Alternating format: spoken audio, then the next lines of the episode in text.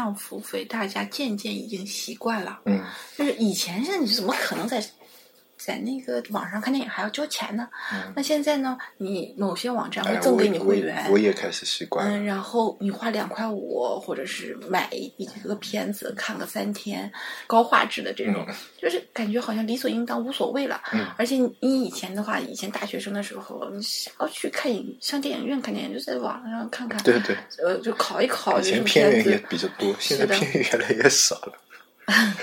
其实片源也不少的，嗯，但只不过我们不懒得再去挖了，就懒得去找这些片源。应该说现在越来越难找，国家对这一方面的控制是越来越好了，包括软件啊，嗯包括那个呃，就是盗版的东西啊，真的是你是改用 Mac 了，觉得软件啊不不不不，我我家里还是那个 那个 Windows，然后嗯，个人觉得啊，这是一个好的趋势，对我们从业者来说，真的是一个好的趋势但是。对广泛的，就是普罗大众来说是确实实不是那么好的了。嗯也就是你信息传播有一个障碍了，就是这个障碍就在钱上面嘛。嗯就是以前我们上大学，然后比他早一点，嗯就是真正就是互联网开始普及的时候，嗯我们认为只要在互联网上面，我们都不花钱，我们是平等的，就是不管干什理么都不花钱，对不对？理论上互联网就是平等、免费但是现在。现在出现一个问题，就是很多东西开始要钱了，嗯出现等级了。嗯，那这样的话，每个人其实在信息和使用上其实是不平等的了，对不对它？它就相当于是变相的收费嘛，因为嗯总要活下去的嘛，公司对吧？嗯，我记得那个周鸿祎吧，他不是有一本自传的嘛，对什么《我的互联网方法论》嘛，嗯它里面就说到免费这个事情嘛。他说他为什么做免费成功了嘛？别人学他做免费好像没成功嘛。然后 他那里面是这么说的，他说呃，免费你服务的是你的用户，不是客户。他说你免费是得到用户，但是真正来购买你产品的那是客户，客户跟用户其实有可能不是同一批人。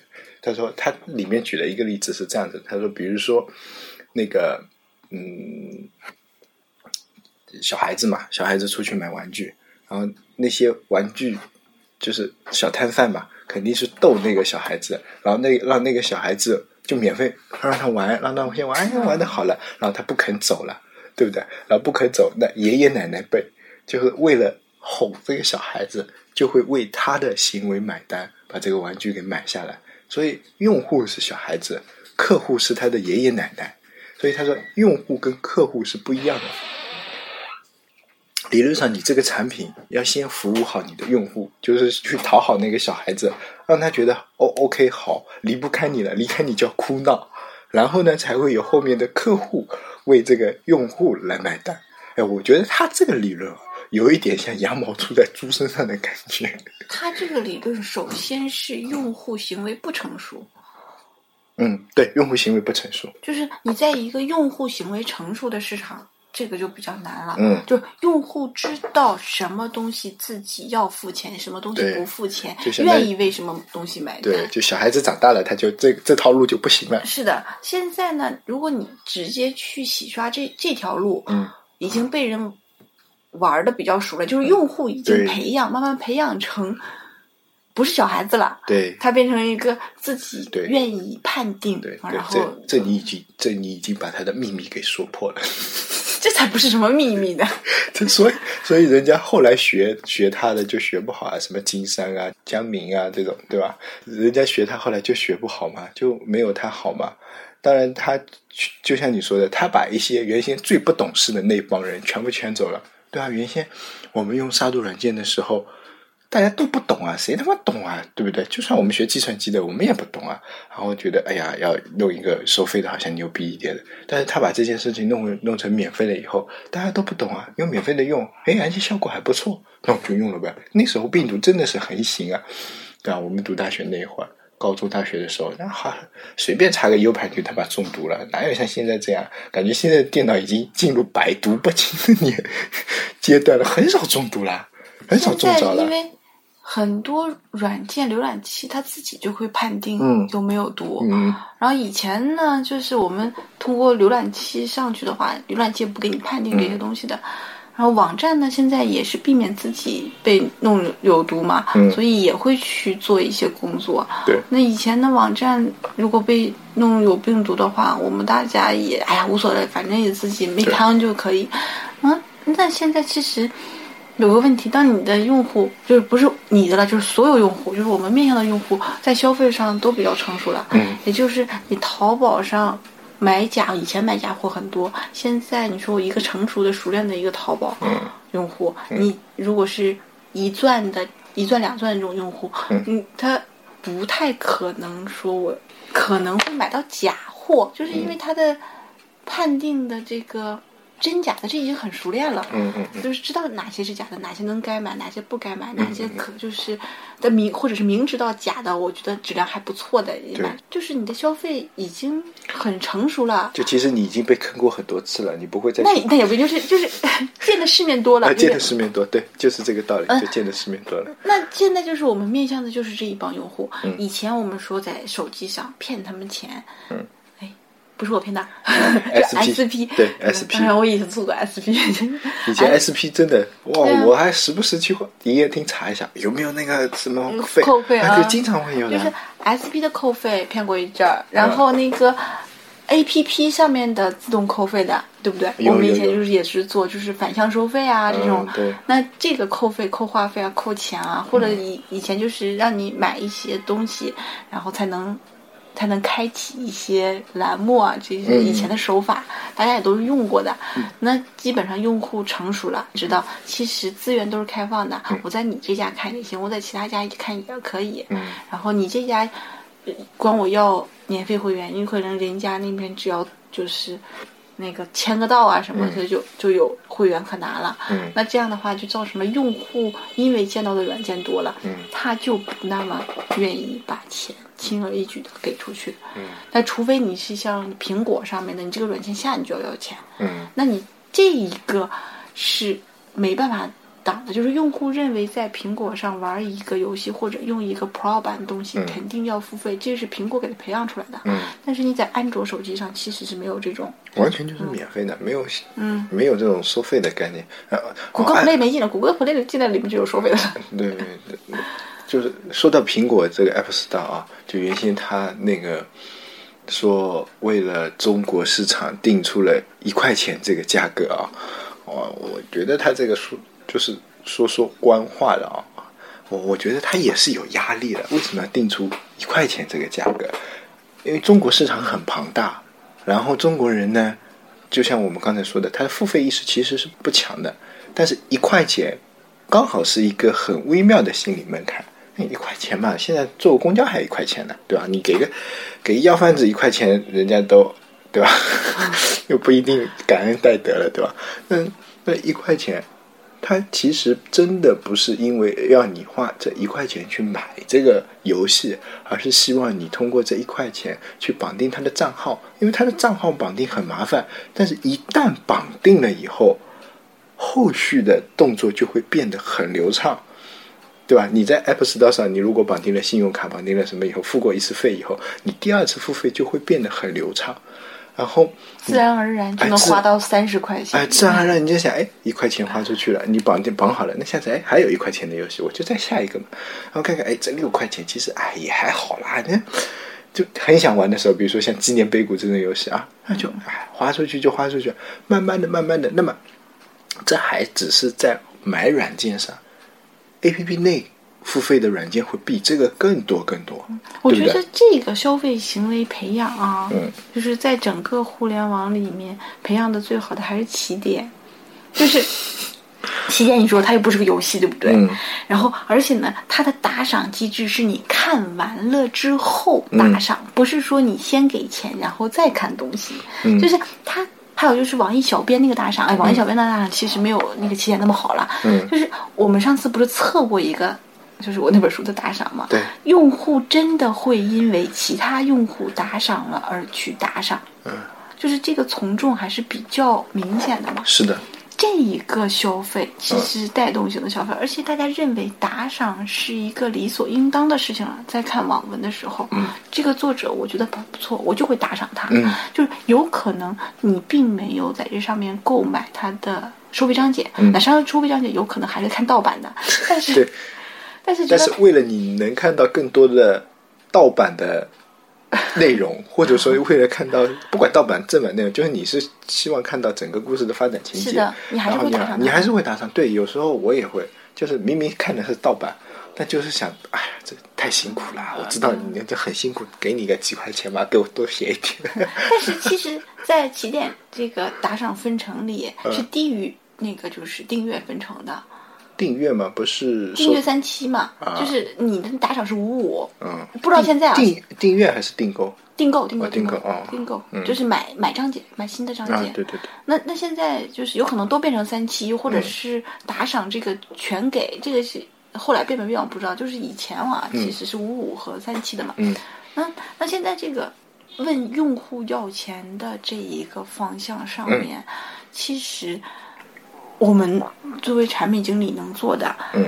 一个就是我们刚才最刚开始说的，就是给他提供服务，嗯。然后 VIP，然后你年费、嗯。月费这个，提供额外额外值，对这个额外值得要做的区别大一点，嗯嗯嗯，达到了像迅雷啊，就是这种这种区别的。质的飞跃。对对对，你要随便的这种给一点东西的话，肯定是没有人去要想要的那种。然后，那还有一种就是本身软件内购和这种，就是你买东西，就相当于其实内购就跟电商差不多啦。嗯你要这个功能，你买这个功能；你要这个游戏的这一个局，你买这一局；你要这个功能的这一个方面的要，就是比如你要扩容，嗯然后什么，这都是就是电商，就是嗯只不过是虚拟的，给的都是虚拟的东西。嗯，然后还有一个打赏机制的，就是里面变成了一个，你本身软件是个渠道，嗯。就比如你呃里面加了一些呃 CP 进来，就是嗯内容提供、IP IP 提供商，就是嗯版权提供商，就是比如嗯。你有一笔一波东西，它就是给这些作者的，嗯。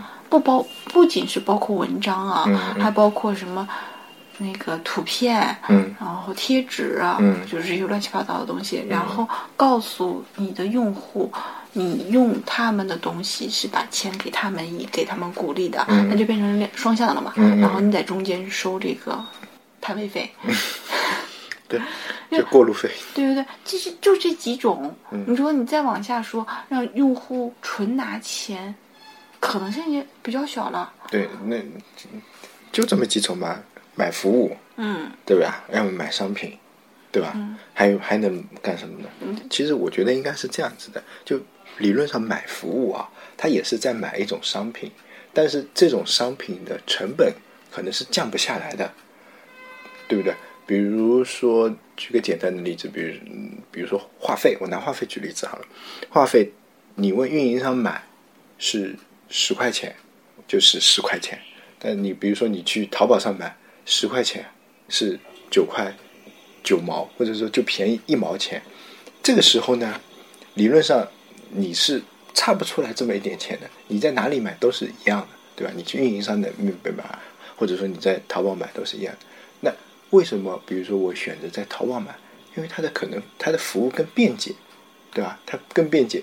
再打一个实际的例子，比如说我去买一罐牛奶，在超市里面这罐牛奶可能只要十一块，比如说纯牛奶光明的十一块，但是你在旁边的那个小店可地买，可能要十二块，差一块钱。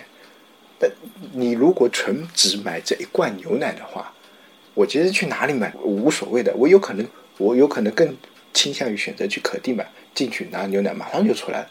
你超市进去咵逛一圈再出来，我也嫌觉得嫌麻烦，对不对？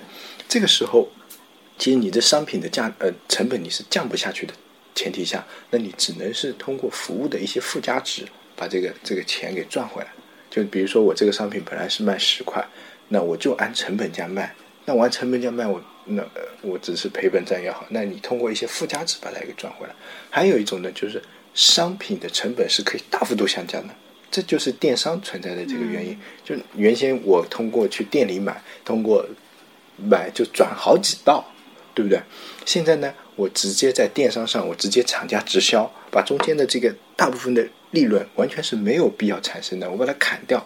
这样的话呢，你就买的是这个商品的实际价，就最接近实际价值了，你是受益的，对不对？是卖家，其实卖家也是受益的。这不就跟刚才啊，对对对对，这个羊毛那个事情，对吧？大家都是受益的，损害的是中间的那个那几个商的事情。但是呢，理论上的这种做法呢，也是不可行的。你把中间那那那几波人给干掉了以后，那让他们去做什么呢？然后其实这个是一个定价问题。嗯，哎，我以前很早看过一本书，就关于商品的定价的，我估计在百那个亚马逊上能搜到，就是。呃，呃，我们所有的中间这个价格，其实它这个成本会在其他方面再找回来。嗯，对对对。嗯，那就是这么说吧，我你会看到很好的一些商品的定价，嗯，它除了促销之外，嗯，它在实体店和网上的价格是很接近的，对就是官方啊，嗯官方价格是是。很接近的，就是除非呃店里促销，就是商场促销，嗯，才有可对能降价，或者是就网网是第第三方补贴。对对对，那这样的话是他已经算过这个定价体系了，嗯他把这个定价定在一个不管发生什么样的中间变量的时候，嗯。他都可以保持它的这个就是水准，嗯就是收入嘛。那那时间长了，相当于就是他终有几年保几年鸡。那几年鸡的时候，他也不至于饿死，就是因为它成本降低。那现在呢，就是很多的品牌没有去做这考虑，它它就是小品牌啊，就直接把它降降得很低，就是为了卖。嗯卖完之后，它这个到一个瓶颈，就是我们的如果是 A P P 就是用户瓶颈的时候，嗯就会出现入不敷出。嗯。你这个服务无法再提供，就是我们现在很多 O to O 电商的，就是出现这种情况，就是把它的服务降低的很低，甚至免费，就是它所有的价格都是啊，我们是行业最低啊，什么这是最低，然后嗯。大部分的用户用了，其实觉得啊，它就是低了，那没有补贴，没有降价的时候，他认为他要活下去，嗯。他的那个投资人也问。问他要嗯。收入的时候，是的，他就活不下去了。对啊，比如说滴滴，滴滴最新更新的那个四点零版本嘛，什么那个长得像橘子的那个滴字，嗯，但是主页面上我发现它加了一个东西，我不知道大家有没有发现，它加了一个玩游戏，啊，是的，对啊，哎，以前就加了呀，以前。啊，它没有那么明显。没有那么明显，它就放在最最主中间那个位置，最显眼的位置了，还有一个橘色的按钮放在那边，为什么？我觉得他也是有出于这个考虑了。他现在已经烧钱，已经，已经，已经烧的不能再烧了。他要想着能把这个，就比比如说原先我是我十亿十亿的在那边烧，现在呢，我也还是十亿十亿在那边烧，但是我要五亿五亿往里面赚，我中间可能就只亏五亿了。原先我就十亿十亿是白烧的，嗯，对吧？那那为什么他是？我觉得他的做法其实很高明。我现在想想啊，滴滴为什么能打败快滴啊？他做法其实真的蛮高明。他把原先的那个，他一开始把出水管给放大，我赠送的优惠券是最多的，啪赠送出去。以前都是你抢一张快递券是五块十块，对吧？最少五块、十块、八块、五块这种很多。然后后来呢，他慢慢缩小，然后五块、三块、两块。现在你去抢那种券，基本上是两块一块，他就慢慢慢慢慢慢习惯，对，到用户的属就是行为习惯被养成了以后啊，然后他就慢慢慢慢慢慢慢慢把它缩小，然后呢，他赚钱的路子呢又慢慢慢慢的慢慢在扩大。原先他在上面没有太多的东西，现在你看他积分商城、广告、游戏，他就把自己作为一个渠道在那边铺，然后这里呢能回来一点本，当然肯定不是靠这个赚钱，对吧？还有一部分是什么？原先他跟司机的结算基本上是日结的，现在呢，它变成周结。那我觉得这里面还有一个问题，就是他的那个给司机的那个比例，这个是嗯，啊，对对，原先也改对也改了，就是其实我们可以说的，现在为什么一号专车没有多少去做的了，嗯然后那个 Uber 没有多少去做的了，就是因为他们的比例下降之后啊，司机核算他们的成本肯定会算的，对哪一个划算？然后他他给司机的时候也有这种就是运营的这种活动，嗯就是面向于司机的，比如中午接多少单你就可以怎么样，就是这样的话，运营在里面对于司机这一方面来说，嗯他他的核算成本的时候，他会考虑到嗯做哪个，因为一个司机三个一起做可能性比较小，疯掉的。啊，那就是他会选择两个，那会就是那个滴滴和那个 Uber。嗯，那那这两个里面哪一个划算接哪个，对不对？嗯那 Uber 有个问题就是它不显示目的地，也就是它无法计算成本。嗯那那这时滴滴就胜出了，其实它可以计算成本了。嗯嗯嗯，我接远的接近的，对，但是乘客体验还是有不好。呃，乘客体验就乘客怎么体验呢？如果你都没有司机了，你还体验什么啊，呢？对，就关键大家都有司机的话，对对对，就是大家都有司机的时候，嗯也还是乘乘客比较，就是司机量都差不多的时候，乘客的就是决定量比较。但是如果所有的司机都偏向一个客户端的时候，那乘客自然就被带带到一个客户端上去了。对，理论上的理论上啊是呃，就是 Uber 的那个接单率要比那个滴滴的快高，因为滴滴就像你说的对，接单和派单两种呀。啊，对，因为滴滴是派接单嘛，它可以自己选的嘛。嗯像我不想去的单，我就不接，对吧？但 Uber 就派到你这里，你接不接？你不接好，下次我过很长时间就派给你。那没办法，你只能接啊。啊，所以那很多司机有这么想啊，就是那你既然这样的话，我为什么要做你的呢？嗯，那对，是的，这这是的。但是 Uber 还是蛮厉害的，真的。啊，中国人的习惯嘛。嗯嗯他说，一般做这种的司机又不是全职的，是不是？嗯那那我就是我愿意做我就做，就是没有说我跟你签了我就一定要做。嗯，所以他们后来不是有那种就是惩罚机制嘛？你有的嗯长时间不不接单或者不做的话，完了之后就会扣钱，或者是就是给你解除合约。奖励不不给你嘛？嗯，对，这这一个其实都是负面的，就是都已经是后话了，呃，因为它是没有用户了的后话，对不对？嗯所以这一个赚钱的时候，我就发现，如果你想赚用户钱，嗯，你一定要考虑后面提供服务的东西。对对对对，就像电，就是呃不是电商了，就是特惠的话，你没有那么多店家外卖啊，没有那么多店家，你就不要想到用户有很好的体验。嗯你书籍的那个就是软件，你没有那么多书，你就不要想到用户有什么好体验。嗯 你的商品的就是各种商品的时候，如果不全，嗯或者商品的价格就是本身就是。就是没有办法稳定或者什么的话，你也不要想考虑用户体验。对也就是后面这个东西其实都是先做，前面的东西是后做。嗯对，就是如果你想赚到钱，你要先把后面打点都好了，哦然后再往前我。明白你的意思，就感觉现在的创业啊，有一种有一种病态。就以前做企业或者说做公司的话，你前期你肯定是贴钱在做的，嗯，就是你肯定要付出成本的。那以前你不管是就老底子啊，你不管是你卖什么东西，你备货你总要备吧，你总不可能没有货，因为以前物流没有像现在这么发达，你总要备几点货吧。那这些钱就是你要倒贴进去的，所以以前是创业啊，就没有那么多人创业，是不是啊？现在创业也就老板贴贴钱，嗯，对，现在呢是这样的，就是我自己不用怎么贴钱，风投投一点啊，然后呢。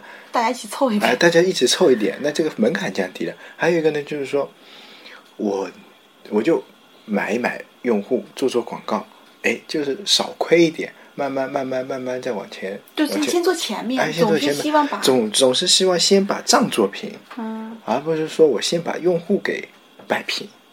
就有很多啊，有些想得明白的呢，他是这样的。那比如说像周鸿祎说的，他只要有有有用户，你才能，嗯，他才能把那个另外一半的圆给圆起来嘛。但是有些人就是打个不恰当的比方，比如说像我们这个电台，其实用户量完全没有达到。但是如果我们这个时候也想，哎，我们我们哎，为什么那个那个叫什么逻辑思维这么赚钱啊？我们也学它，推出会员机制，能收到我们的什么什么亲笔的写的那个内部的文章，什么方法论，说疯了。啊然后说我们推出什么推出什么呃什么什么什么机制，买我们的会员视频，买书卖书。哎对，哎对，不是，不管是买书卖的，但是我们的用户基数跟他差太多太多了，所以我们这套路是走不通的。我们如果想要持续的有比如说我想赚钱的，但是也要把先把这部分用户的量给给涨到一个水准的时候，你才能，对你涨到这个水准的时候，然后你放一点，再涨上去再放一点。你，涨成这个水准的用户有一个前提，就是你给这些用户提供的服务的这些成本全都是我们自啊，我们自己出的，对啊，但是这个我们其实提没有提供什么特别的服务，嗯，我们提供了时间，我 提供了我们磁性的嗓音，以及我们工工作多年的经验，这是最值钱的。是个毛线钱，就是这一部分啊，在整个的，就是成本里面，嗯，其实是算可控的对，就是我们算小的嗯小很小的，就像 我那天我跟别人说。就关于写书的这个事情嘛，嗯，就是他们就是说，哎呀，你你看到为什么这些就是电视上的，嗯。拍的片子啊，再去看看书，完全不一样的嘛，嗯。然后这东西作者也干的，嗯。这一个问题，哼，我我跟他说啊，就是你要想到一点，嗯。作者原著嗯。他写的，我们就说普通的作者，不说那种就是金庸啊、古龙这种大牛的这种，就普通作者。就，普通作者提供的是原著，嗯。这个原著在一部电影、在一部电视连续剧里是很细微、很小的一部分，嗯。你就去看后面有多少人，不管是道具演员啊，这种、嗯这种那个出品人啊，还有这种导演，就乱七八糟的饭。这时候他们只是去演这一个故事，对而他们演别的故事其实也是可以的，对，所以这一个故事的成本是很小的。嗯这个作者只是提供了情节，嗯它要成为一本剧，它中间剧本要改多少次也不一定的。嗯而且还要审核，对不对？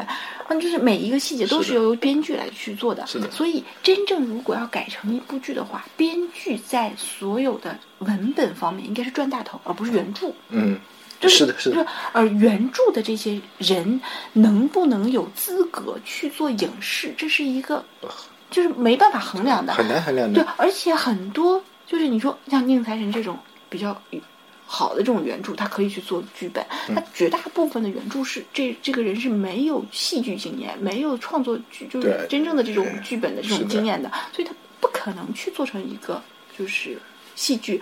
对。别说戏剧了，戏剧更难的，做电影啊什么就是什么都都做不了的。你看，像那种小说里面写的都是哈哈哈大笑，这要是这演出来，他妈真傻逼样子，或者说哼哈，然后白眼。你说这这些东西如果放在一部影视剧里面，会被人骂死吗？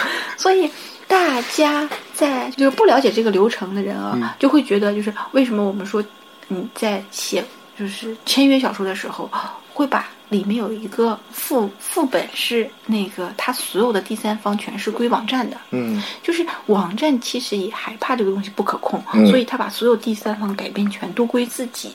但是你要想到，不是说作者写了这个东西他就最大了，这这个其实是不成立的，这个是不成立这个作者最大这个东西，绝对是后来大家慢慢慢慢就是洗脑洗出来的。嗯，版权意识加强了的时候，洗脑洗出来了。是的，对这个，不管是改编游戏也好，改编什么东西都好，嗯作者在里面的这个东西，就是成本真的是最细微的一部分了。因为作者，你像，我就说个很简单的，你这部书写不成功，你写一年之后，你换一本，对不对？嗯，但是你要演演一部剧的成本有多大？如果不成功，成本收不回来，那这个东西的太多太多了，就是静默成本就太多了。所以很多时候做软件也是这个样子的。嗯我们很多情况下觉得，呃，产品经理的思维，产品经理做文档，哎呀，这个东西很累啊，很、嗯就是很重要啊。其实不重要，就是最后执行的是什么呢？技术来执行，嗯市场去铺，嗯运营去。每一天每一天的不停的去做这些活动，嗯这个才是这个软件最值钱的地方。嗯就是产品经理写出的这个文档，真的就是所谓的写小说这种提供思路，嗯，就这一部分。大纲。嗯，对你换一个产品经理也是可以提供另一个思路的。那这帮人还是这么做，对，是，但是给自己说句好话，万事开头难，难就在难在这开头，我们是那开头的人。